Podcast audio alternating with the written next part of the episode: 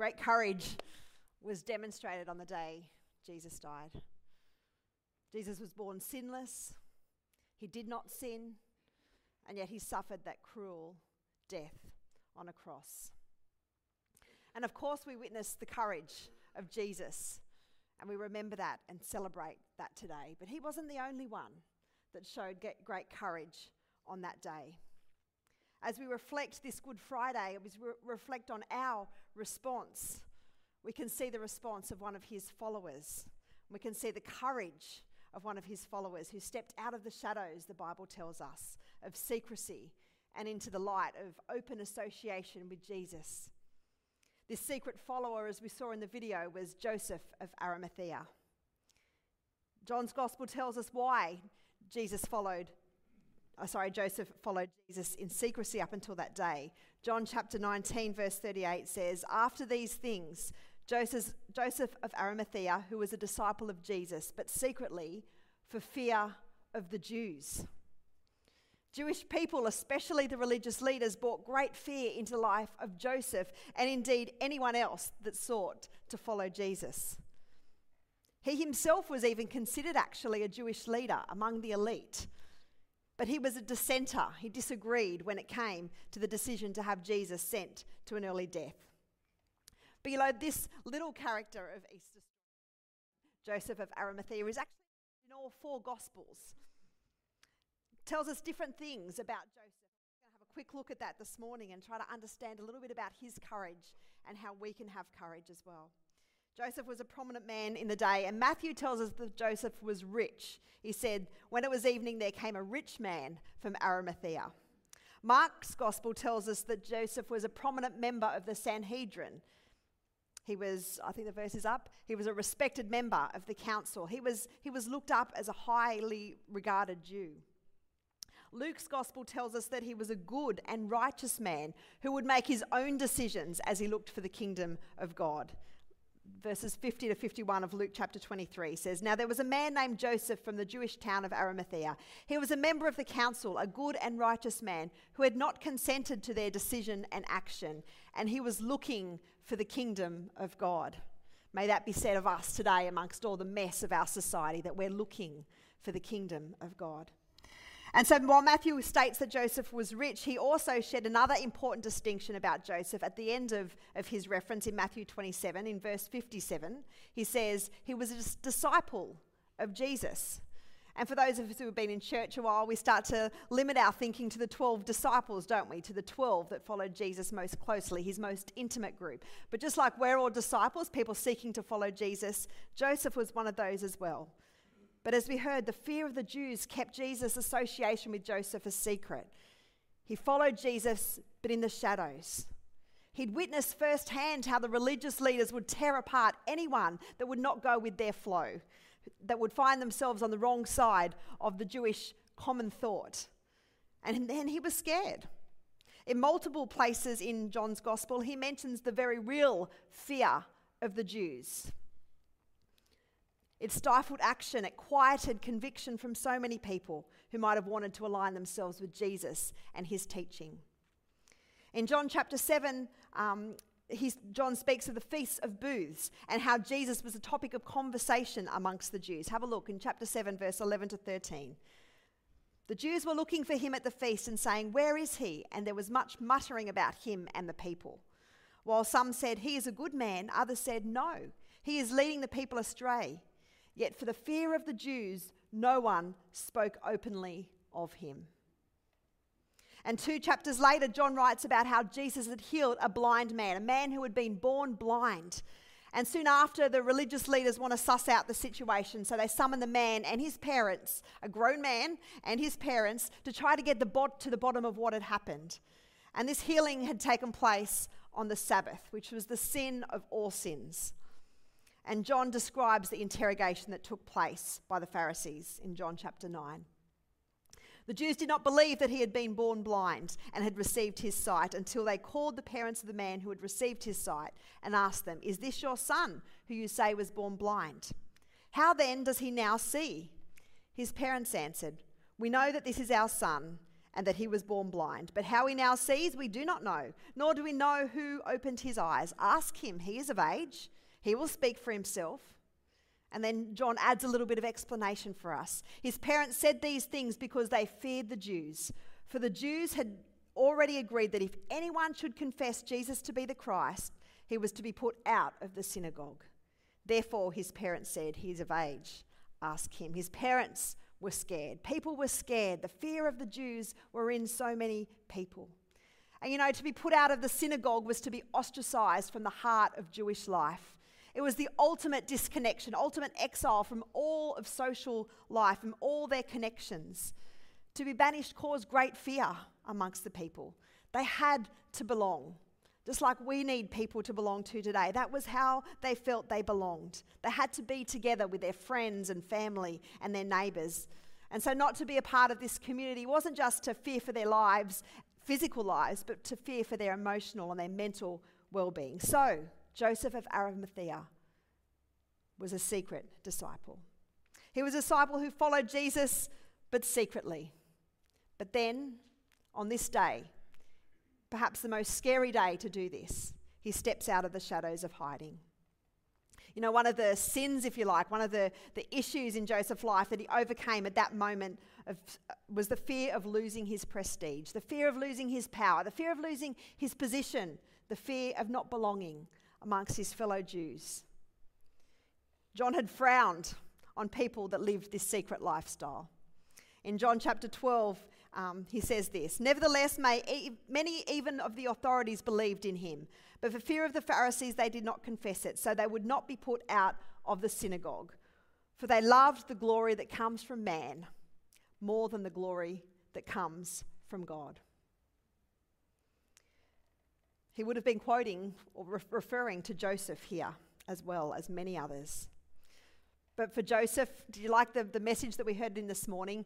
He summoned up the courage. He summoned up the courage, inspired perhaps by what Jesus was doing. He summoned up the courage. He witnessed what happened to Jesus, he witnessed his betrayal, him being beaten, him being unfairly tried, scourged, put to death. And he decides it's no longer time to hide in the secret. Outside Pilate's headquarters is where we see this courage overcome his fear. And his loyal devotion to Jesus is seen in the light in the, with, the highest, in, with the highest authorities. In verse 38, after these things, Joseph of Arimathea, who was a disciple of Jesus, but secretly for the fear of the Jews, asked Pilate that he might take the body of Jesus, and Pilate gave him permission. So he came and took his body away. Let's never think that this was a simple act. It took real courage to overcome this fear and make this request of Pilate. This could have moved beyond banishment from his people and it could have actually resulted in death. Not just removing his influence or his position or his prominence, but actually his life. Pilate had just ordered Jesus to be killed because he was making an example of what happened to those who sought to go against the throne of Caesar. And this so called king of the Jews was to be strung up and left to die. And anyone associated with this rebel king could suffer the same fate. And still, Joseph went to Pilate and asked for Jesus' body. Jewish law held that the burial had to be performed even for enemies in some form. It was forbidden for the dead body to stay on the cross past sunset. So Joseph as a leader of the Jews and out of respect for Jewish law, and possibly and most probably as a favour to Jesus' followers who were there, he felt compelled to request from Pilate the right to bury him. And so once Jesus retrieved the body of Jesus after Pilate had granted permission, he had to move quickly. It says in the Bible that Jesus died about 3 p.m. And by 6 p.m., the sun was going down and the Sabbath had started, and it was, everything had to be dealt with. He had to move very quickly, but he didn't act alone. Interestingly, he had a friend, another friend from the shadows, who stepped up and helped that day. Verse 39 to 42. Nicodemus also, who had come to Jesus by night. You might remember the story. He came secretly to ask Jesus, What must he do to inherit eternal life? He comes to Jesus by night, came bringing a mixture of myrrh and aloes, about 75 pounds in weight. So they took the body of Jesus and bound it in linen cloths with the spices, as is the burial custom of the Jews. Now, in the place where he was crucified, there was a garden, and in the garden, a new tomb in which no one had yet been laid. So, because of the Jewish day of preparation, since the tomb was close at hand, they laid Jesus there. Isn't it interesting that both Nicodemus and Joseph, who were followers of Jesus in the darkness, in secret, until Jesus died, they emerged in the light? However, those disciples who'd followed him so closely in the light for those years, when it came to his public ministry, they were there by his side the whole way. And yet, here on the day of his death, only John remained by his side throughout the crucifixion. But here we have Joseph and Nicodemus who have the courage on this day. They were inspired on this day to step up and to do what it took. They prepared Jesus' body with a number of spices, myrrh, and aloes, the Bible says, that were sufficient for a king. 75 pounds of this stuff, which is what the Bible says it was, was almost a hundred times the amounts that Mary had anointed Jesus with when she broke her vase and anointed Jesus' feet and wiped them with her hair. If you remember, that amount was one year's wages. People question, shouldn't that be used for the poor? And yet here we are on the day of Jesus' burial, and a hundred times that ma- amount was used to prepare his body, to honour him in his death by this admittedly very rich man. His head and his feet, the whole of his body was treated, the final anointing and preparation. And the difference between that and what would have happened had they not claimed his body he would have likely been flung into a common pit with the bodies of any other victims from that day. But with courage, Joseph intervened. And although Jesus had no estate, nothing for himself, his friends and family, they were poor. They had no money. They relied on those who were with them. That day, Jesus received a burial suitable for the king that he was because Arimathea stepped up. Joseph of Arimathea stepped up and courageously offered to take the body and to use his tomb. On this day, those who stepped out of the dark into full association with Jesus are great examples of us as well. Sometimes it's hard for us to step out of the shadows of our beliefs, of what we stand for, to tell people that we love Jesus and want to offer his love to them. Let's make sure that we're stepping up, not just today, but every day, with courage Let's be inspired by the cross today to live lives of courage, to make sure we never give, give, give loving, sorry, give, give glory or give excitement to other people's glory more than we do to giving glory to God. May our lives never be defined by fear of those who might not agree with us. The band played earlier the tune of the words, beautiful words, weren't they? Here at the cross in this sacred hour. Here at the source of reviving power, helpless indeed, I come with my need. Lord, for thy service, fit me, I plead. How can I better serve thee, Lord, thou who hast done so much for me? How can I have the courage to step out of those shadows? Give me courage, God, for what's ahead, is my prayer today. And I pray that that will be your prayer as well. Give me courage for that which I face today that which I face tomorrow, that which we, as people who seek to follow Jesus, face in our world today. This morning, as we remember Jesus, he who has done so much for us, I invite you to ask for courage.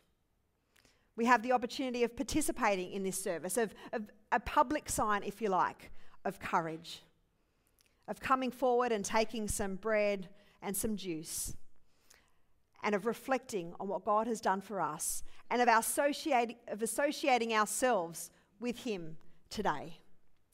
The songsters are going to come first and they're going to sing a beautiful song, a song called Think of Me and Remember. And in this song, the call is for us to come follow Jesus. Come follow in the light of day. Remember all that He's done and come follow Him. And so the response today is simple Will we do as Joseph did? Will we remember what Jesus did for us? And will we, will we have the courage to come and follow him?